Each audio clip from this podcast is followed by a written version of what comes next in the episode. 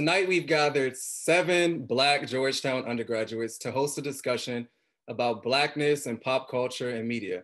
So if you guys can go around and introduce yourselves before we get started, then that would be great. Okay, so my name is Adama. I'm a senior in the SFS studying culture and politics, and I'm from the Bronx um, in New York. And currently, I'm the president of Georgetown Independent Film Society, I guess what groups I do identify with, besides obviously being Black. Um, I am like a first, uh, first, gen- I guess second generation immigrant. I get confused on those terms. Like my parents are from Gambia originally, and I'm also Muslim, so I feel like that kind of like also informs like my opinions on media, especially today. Hi everyone, I'm Fatima Daifan. I'm a senior in the college studying government and African American studies with a minor in theater performance studies. Um, I'm a member of the Black Theater Ensemble and I'm currently working on a thesis that is exploring Black womanhood this semester called Sunbath. Um, and communities, identities that I identify with. So it would be first generation student. My mom came to America from Sierra Leone when she was pregnant with me. Hey everyone, I'm Kendall. Um, I am a sophomore in the MSB studying management and minoring in um, African American studies. Um, currently, during the pandemic, I haven't really been involved directly with clubs and organizations, but I'm a musician, an independent musician. Um, I make all my stuff. Like when I'm not doing school, I am buzz like I'm going in on GarageBand. Uh, so, so yeah, um, the communities and identities I um, I identify with. I'm Black, I'm gay, um, non-binary, and yeah, I, musician, creative, all around. Uh, yeah, that's me. Hi everyone, my name is Dalen. I'm a sophomore in the college, majoring in American musical culture and minoring in journalism. I am a dancer and the creative director for Groove Theory, which is a hip hop dance team on campus. And other communities I identify with would be Christian, and I am mixed, but I primarily identify with Black. Hey guys, my name is Jeremiah. I'm a sophomore, uh, currently studying international business and finance in the MSB. Uh, some organizations I'm a part of would be Gamble, uh, Minority Business Leaders and Entrepreneurs, um, GUPREF, the Georgetown University Public Real Estate Fund, Male Development Association, and uh, uh, some others that I won't get into right now. But some communities and identities that uh, I would like to personally identify with would probably be well, I hail from Panamanian, Liberian, and Armenian descent.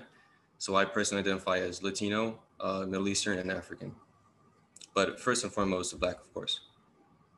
Um, Hey everyone, I'm Jameson Smith. I'm from Myrtle Beach, South Carolina. Um, I'm a junior in the college and I study environmental bio and my minor's in education.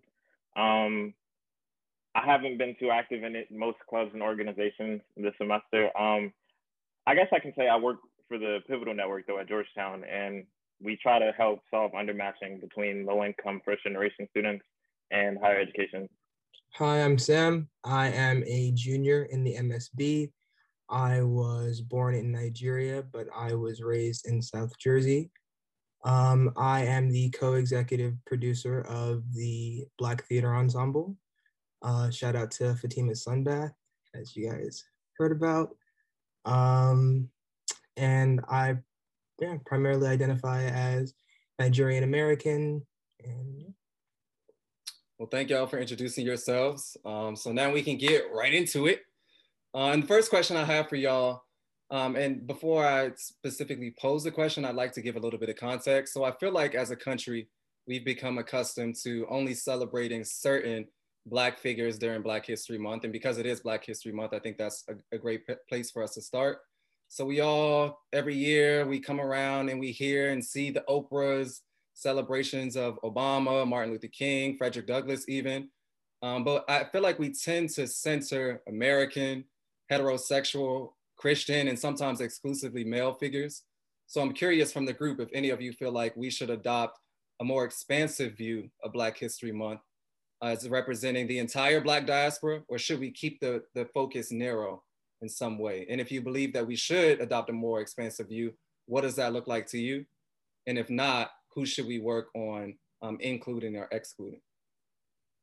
My immediate response to that would be I think that in light of Black History Month, and even just even when we reflect on Blackness in general, I think that we need to start with not picturing that view on a, a leadership basis or like a hegemonic basis. And it's hard for me to like say exactly what that is, but for me, that's saying like these big leaders that we see, they're usually representational of kind of what we celebrate Black people to have accomplished. So um, almost just thinking about like Beyonce, like Beyonce is that exceptional Black woman come Black History Month, like she the face, she's beautiful, we want to see her. But I think that we need to move away from representational forms of speaking about Blackness because at the end of the day, it's not one individual's identity that's going to be um, the picture that can be painted during the time.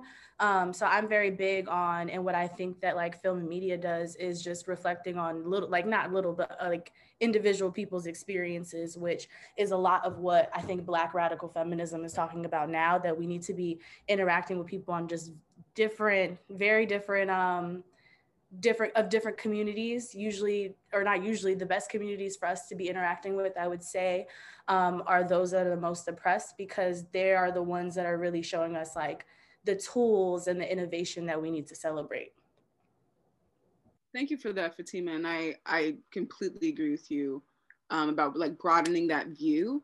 And i also want to bring into the conversation the fact that accomplishment is often defined by the white establishment in these cases. It's like who was most palatable for you know what like white narratives of success and accomplishment. And i think in in thinking about that we also need to think about how our history is told right? I don't know if any of y'all have seen judas and the black messiah um, but just like even that coming out um, made me think about how important it is like like not even just like expanding who is a leader who is a hero in the black community but how we tell our history who is villainized how are our fights for liberation demonized in media? How do we rewrite that how can we tell a broader and more richer more nuanced um, tale of, of the black experience um, not just in america but all over the world well, if nobody else has any opinions on that topic specifically, feel free to jump in on the next one. Um, I just wanted to piggyback on what Kendall said because you mentioned Judas and the Black Messiah, which I thought was a great film. Um, but that leads directly into the next question that I have for y'all, um, which is what are your thoughts about non American Blacks portraying iconic Black American figures in film and vice versa? I think it can go both ways. So in Judas and the Black Messiah, we see Fred Hampton um, Chairman Fred, portrayed by a British actor. So I'm wondering what your thoughts are on that. Personally, I feel that as Black people, despite not being African American, there are certain experiences in which all Black people can share. And I also feel that there are certain stories in which um, all Black people, or at least uh, Black people that have been through certain experiences and understand uh, the way the world works in certain ways. Um, I trust them to be able to share that story. And I feel that it needs to be told. And from my own personal perspective, if someone has a talent in storytelling, and in this case, storytelling through the method of acting, I feel that um, being African or uh, of the African diaspora, but not necessarily African American, uh, it isn't an issue with me per se. But I understand that some people feel that it should be specifically African Americans who share that perspective with the world. Uh, I'd like to speak this.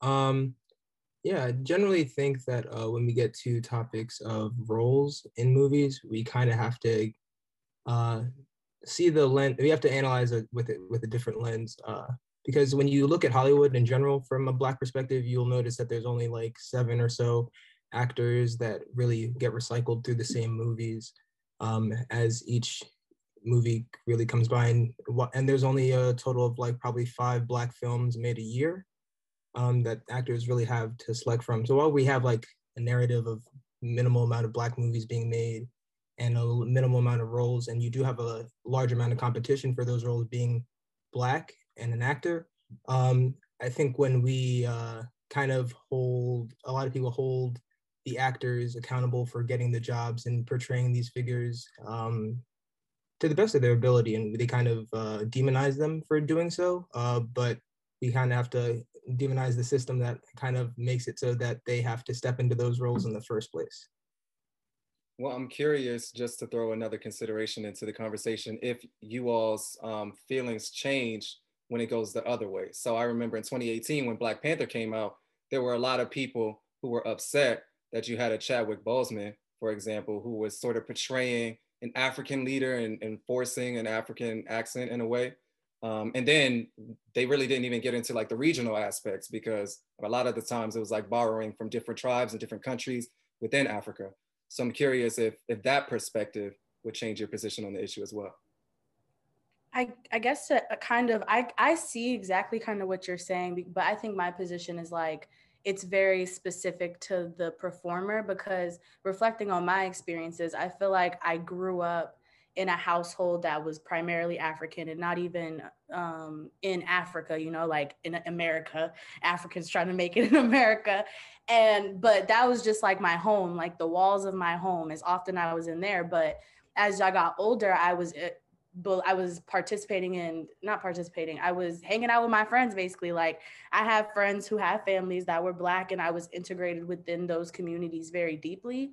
So I like the thing that I kind of think of is like if as an actor, you know, I'm trying to you can you know, there's actors who do their research, this is that and the third, but let's say you're really going for the actor that just has that true essence of the experience. I think it's interesting to like think about like the nuance of like the specific person. So it's difficult for me to put like a label on the whole thing. Yeah, so with Black Panther specifically, I I didn't feel any specific way about that story's portrayal. Um, just due to the fact that it was written by Stan Lee, a white man, and Jack Kirby, another white man. Story was kind of in its origins, blackness from a white lens, um, it being created by white people.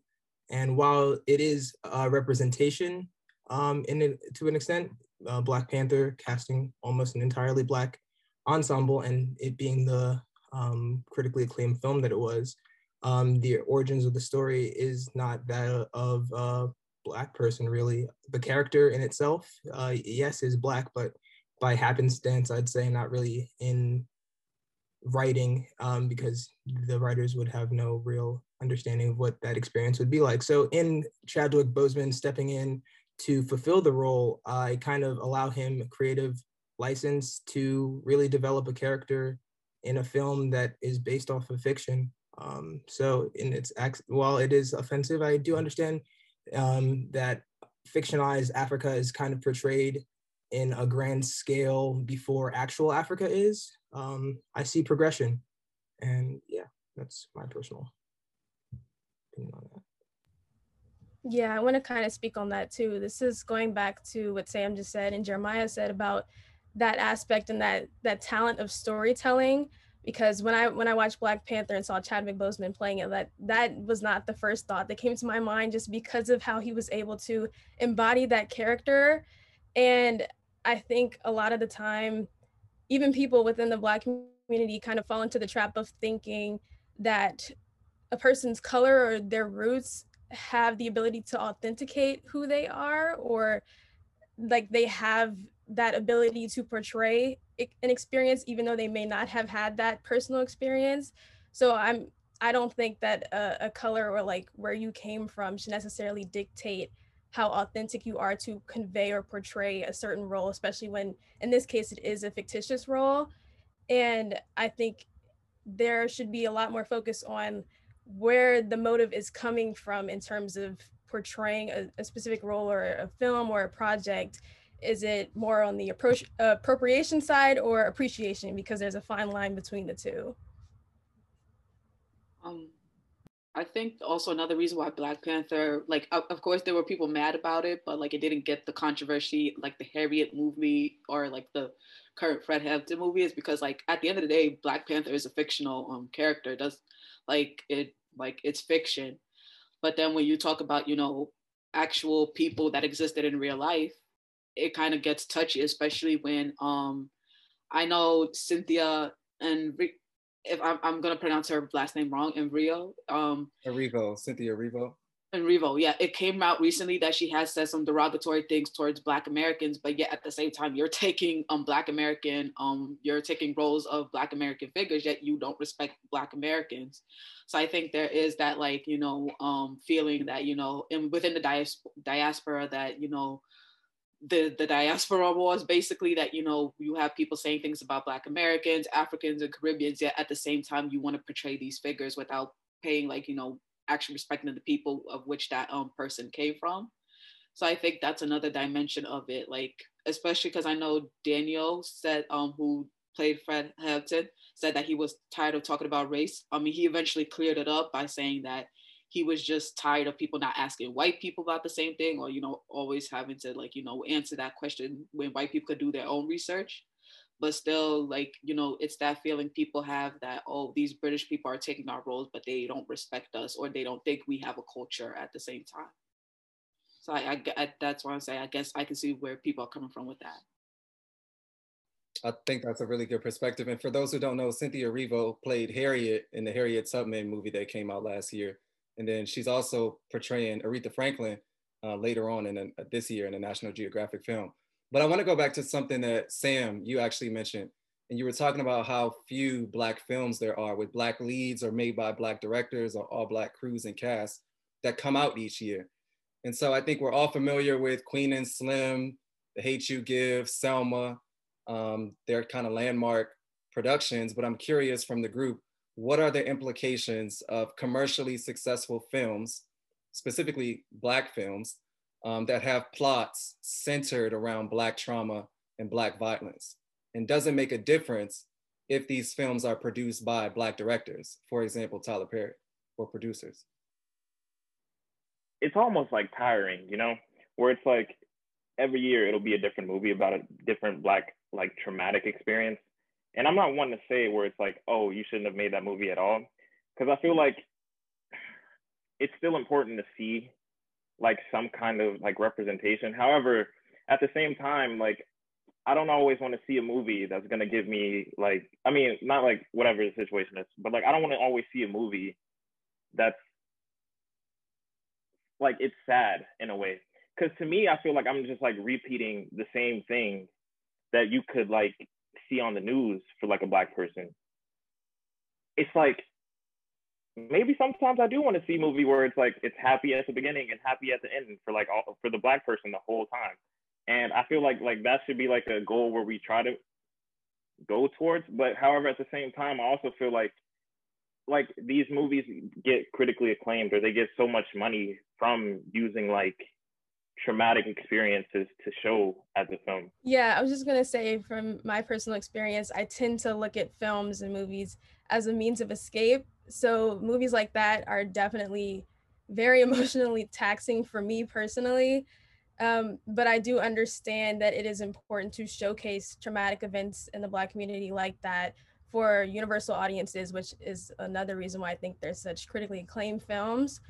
Um, but I do think that by portraying it in this in a film where there's a fine line between reality and fiction and it coming through a film may seem like this is something that couldn't possibly happen for some people who are just ignorant or choose to ignore the realities in this world i think it can have the ability to kind of romanticize some of these events which can be proven through how many awards that they get which they are very traumatic and like those are the types of movies, The Hate You Give, The Fruitvale Station.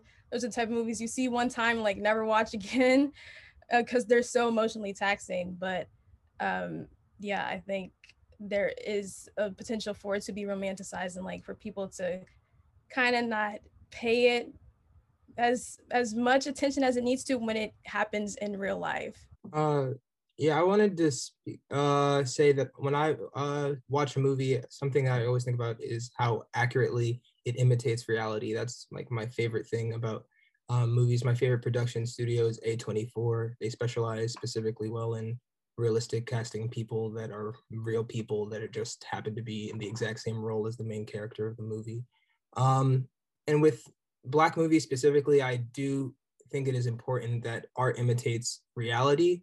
Um, and until that point where uh, it no longer reflects the reality of our situation, I do believe that it is important that films from periods of time in which these atrocities are being committed do to some extent reflect that. Um, and but uh, I do also understand the sentiment that uh, in Queen and Slim, I was speaking to my friend in which he was talking to me and saying, well, there's an all black crew, all black directors that created the movie. You'd think that they'd want an ending in which their black characters made it through, even if it's not necessarily realistic. Um, it's just like an aspect of a film, creating a film, you being the person that has the ultimate say in what goes on, what what happens in your plot would hopefully choose to have your characters live, um, even if some extent, yeah, it's not true. And before we move on to the next question, I do just want to give um, some credence to what Sam is saying, because I mean, the reality is for a lot of these traumatic movies that we see year after year after year, those tend to be the movies that get the Oscar awards or the Emmy awards and things like that. I mean, I'm thinking about Viola Davis or um, Halle Berry from Monsters Ball way back when, and Mo'Nique from Precious. Unfortunately, those are the movies that tend to be commercially successful for Black folks and give these actors the recognition that they really deserve. Um, but I would like to move a little bit away from film and get into television a bit. Um, and I'm sure we're all familiar with these ratchet reality TV shows like Love and Hip Hop, Real Housewives of Atlanta, Growing Up Hip Hop, Flavor Flav, Flavor Love, Bad Girls Club. The list goes on. Um, but let's just keep it real because I think that when we're talking about blackness and pop culture and representation in media, we would be remiss if we didn't discuss those shows as well. And so I want to know from the group, um, given the criticism that these shows receive for promoting negative representations of blackness, why do we feel, or why do some people feel the need to categorize blackness as being negative or positive? Where we, we say the representation of those shows are negative versus other movies and films are more positive representations of blackness. What are your thoughts on that? I mean, I don't know why people like say, "Oh, it's negative" on those reality TV shows because you see white women and white men um, acting a fool on like Real Housewives of Beverly Hills, Orange County, but yeah, nobody says, "Oh, white people are ratchet, white people are this, this, and that." So my question is, what I want to ask is, why do you feel the need if a black person is acting like some type of way that you got to say, "Oh, you embarrassing the whole race"? I think that just falls to respectability politics. If someone wants to act that way, just let them act that way. I'm not going to say, oh, that that is a reflection of all blackness or that's a reflection of all black people. But unfortunately, I know we live in a world where people are going to look at that and think that's how all black people act, or like people are going to say, oh, that you know they're um, embarrassing the black race. So I think it's a conversation that we need to have about like respectability politics and how we shouldn't like you know um, say that like you know these depictions of black people represent all black people. Because at the end of the day black blackness is not a monolith. We of course there are people that like that exist on love and hip hop but i'm not going to dehumanize them or act that act like they're less than because they're not acting the way i want them to act if you understand. Something i was thinking about and this isn't necessarily like reality tv like love and hip hop and stuff but like i just think about like opportunists like um like Maury and like Jerry Springer and these people who like get black people to come on their shows and like be embarrassing. They're like embarrass themselves or like do things um that like cause like like a lot of like drama and stuff like that. It's like these white men just like sitting back and watching these black people make them hella money and put their drama on TV and just like thinking about how that like contributes to like broader systems of like you know like the commodification of like black life and like black interior life. Um it just like white people make i don't know just something about that just does not sit right with my spirit. Um yeah that's something i thought about even though you didn't mention it. Kendall i think that's really interesting because people make the same argument for creators like Andy Cohen, the white guy who's uh, sort of the executive producer of all the Real Housewives series. Um, but they also make the same argument about Black producers and directors. If you're familiar with Mona Scott Young, who's the creator of the Love and Hip Hop franchises, a lot of people will say the same thing about her. um, sort of exploiting Black drama or Black trauma, if you will. But I would like to talk about um, another trope that is becoming popular, popularized, which is Black excellence on the flip side. So you're all Black students at a top tier university. I mean, let's keep it real, Georgetown is up there.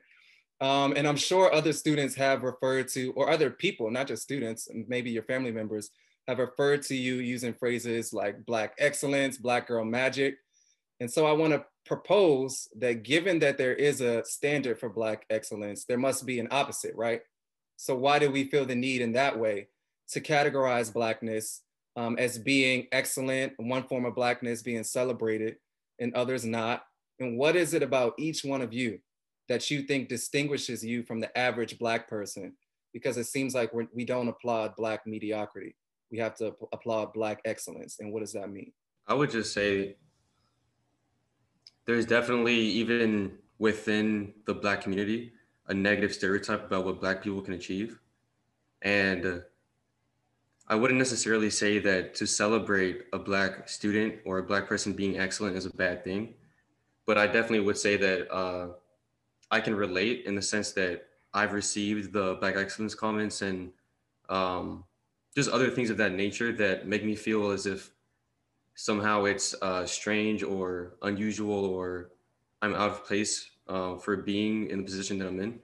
But I honestly feel that it should be normal. It should be seen as something that all black people are capable of doing and something that uh, is just a standard for us to be able to achieve and that honestly in my experience has kind of made me uncomfortable when i've received those comments but it, at the same time I, I, do understand that the reality of the situation is that uh, even from my own hometown like a lot of black students just don't have access to the kind of resources that even i had access to coming from my family because i come from an immigrant family so my experience has been a little bit different than uh, even some other Black American or Black students of other nationalities who um, their stories necessarily haven't really been the same as mine and they haven't had the same kind of uh, opportunities. And so I, I do understand that, you know, on the flip side, it's, it is special, you know, what we're doing, what we're going through, and it should be celebrated. But I do wish that it would be um, treated as normal because I think that it should be.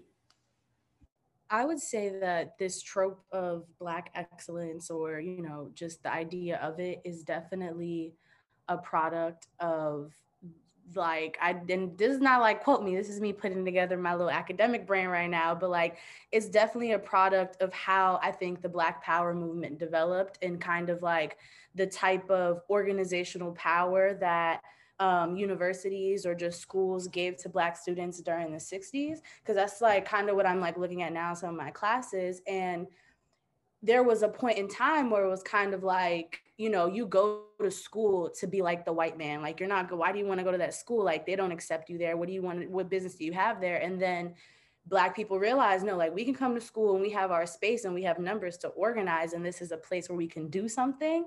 And that lasted or like existed for what like 60s to 2000s or deep into the 2000s to us now.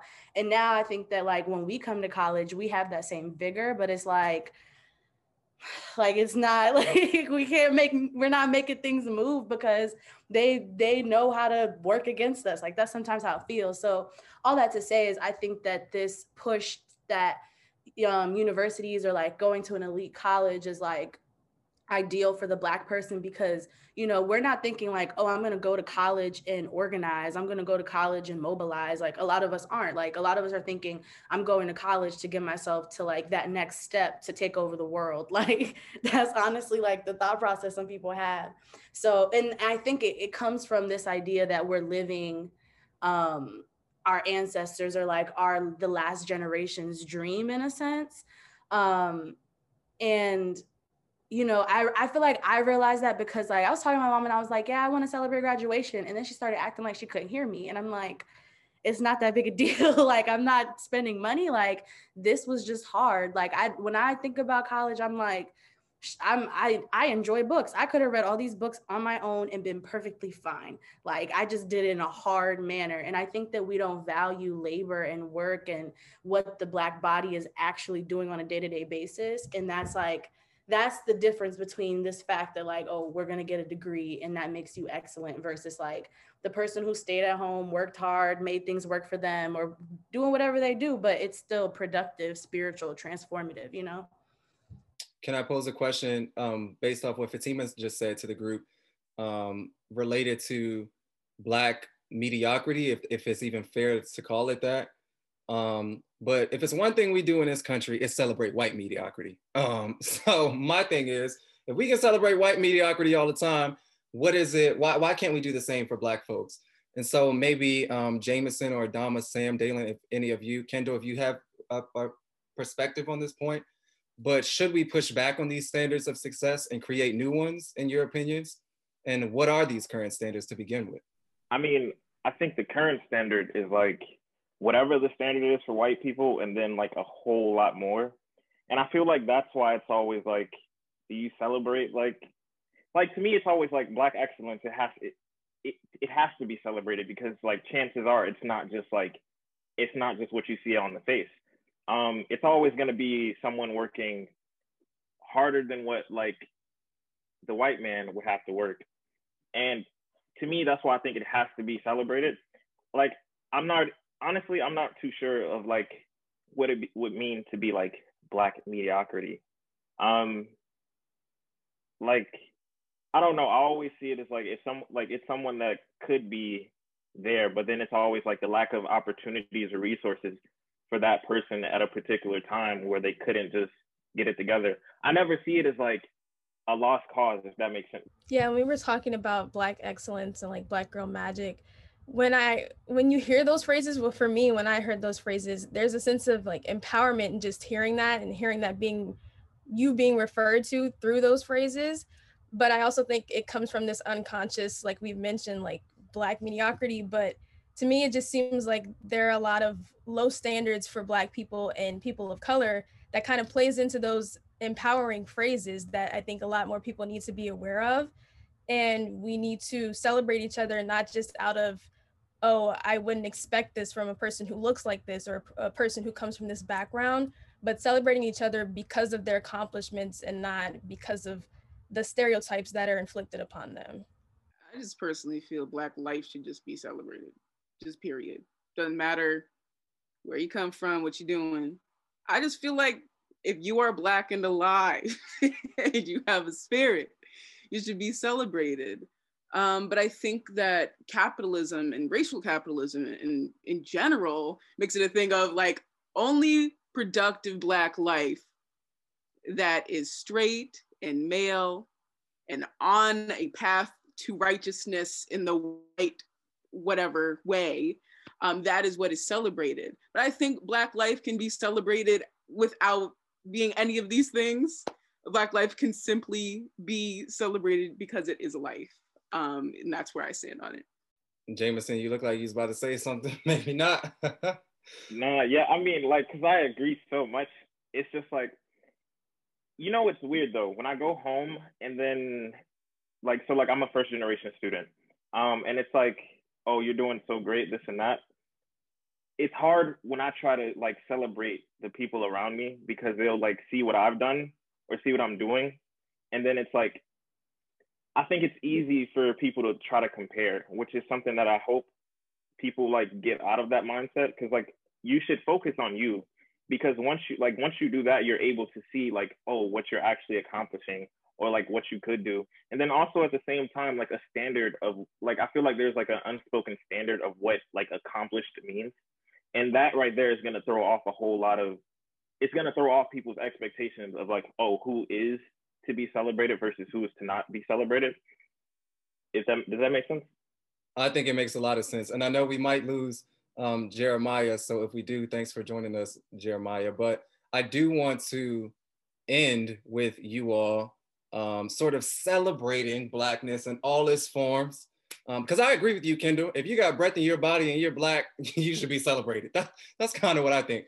But I want you each, we can go around. Um, whoever wants to start can start but I want each of you to tell me about an underrated um, Black artist, album, film, or show that you absolutely love and that you feel like sh- we should give it, give them their flowers or give it its flowers while it's here. So this is your time to put people on. I have mine already. Um, mine is a poet. Her name is Lucille Clifton. And I stumbled upon her because the theater program was doing this thing about like poems, like just recorded poems. You know, we need performances still. And Professor Colbert had turned in like a poem by Lucille Clifton that I read for the performance. And then I just started deep diving into her work. And she was just like, she just wrote about life like, her day-to-day life like one of her poems was just like a like a love letter a letter to her husband and in the poetry it is just so humanistic i'll say like and so simple and i just resonate with it a lot so lucille clifton i'm plugging right now uh so the artist's name is prince of hearts on spotify apple music this is my brother's music. His uh I guess his like most streamed song right now is called Flower Petal. Um I really fuck with his music. I think he's really grown a lot as an artist. Um and yeah, I would I would encourage everyone to listen to it. You know, I was watching um I May Destroy You on uh HBO Max. That's a really good show. Um I know that Amazon has some really good independent films uh called Mangrove, both I think I gotta look at the names. Mangrove Education was one, and they have another one called Mangrove and Lovers. They're each a different. Um, they're set in, I believe, I want to say South Africa, or it's either way. They're, they all of them revolve around Black people. Uh, Mangrove, I believe, is about uh, uh, uh, Black people against the police force in London around the 1970s. Um, another one is a house party, just very fun time, accurate depiction of what the vibes are like. Dalen, Adama, Kendall, anybody y'all want to put on? And Kendall, feel free to put yourself on because I've heard your music and you sound good. I don't have like a very much underrated person that I that comes to mind right now, but I feel like the most mainstream and underrated person in film, which is an oxymoron, I know, but it it, just seems weird how she's both mainstream and underrated. Um, is Jurnee Smollett. I was watching Lovecraft Country. That show is amazing. There's so much symbolism and metaphors in that in that one show alone. It, it's, in my opinion, easily a lot better constructed than a, a film would be. But um, I feel like she's had a lot of experience in the film industry where she's been mistreated because of just the way she looks. And she has been restricted to specific roles. Like we typically see her in these historical document documentations and things like that that are that take place in like forever ago. But i think she's done a great job with the opportunity she's been given and the opportunity she seized. And i think she is someone that needs to be a lot more appreciated and shouldn't be restricted in terms of her um, creative liberties. I think um okay, maybe she's not so underrated because she is known, but I would say no name because I feel like people know her for like her um beef with well, I wouldn't call it a beef, but like her running with J. Cole or you know when she criticized Beyonce and all that stuff. But she really has good music. Um I know Casket Pretty and like Baby Love is what's it was like two of my favorite songs of her. Um, so she is a good rapper. And I think she was also on Chance the Rapper's acid rap as well. So I think she's really talented and also like give her book club a chance because she does really recommend really good books about like, you know, um, revolution and, you know, um, politics. Kendall, you get the last word. Yeah. Um, so this isn't me. I am a musician and y'all should check out my work. Um, but you know, you know, like Linus from um the Peanuts, and he always carries around like a blanket. Like I don't know if this is a necessarily like underrated album, but like my blanket is when I get home by Solange, like just top to bottom, love it, excellent, excellent visuals, excellent, just sonically, um, and yeah, I, I draw a lot of inspiration from it.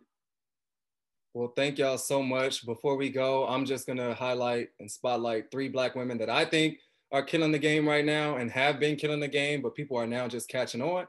The first one is Jazmine Sullivan. Um, I think she's a phenomenal artist and she just performed at the Super Bowl. So I think she's definitely getting more credit um, that really is past due. and the other two are Chloe and Halle. Um, I absolutely think that they're amazing and really talented. But I really appreciate y'all for joining me. I thought this was a really fruitful discussion. Um, and I look forward to the next time we can all convene.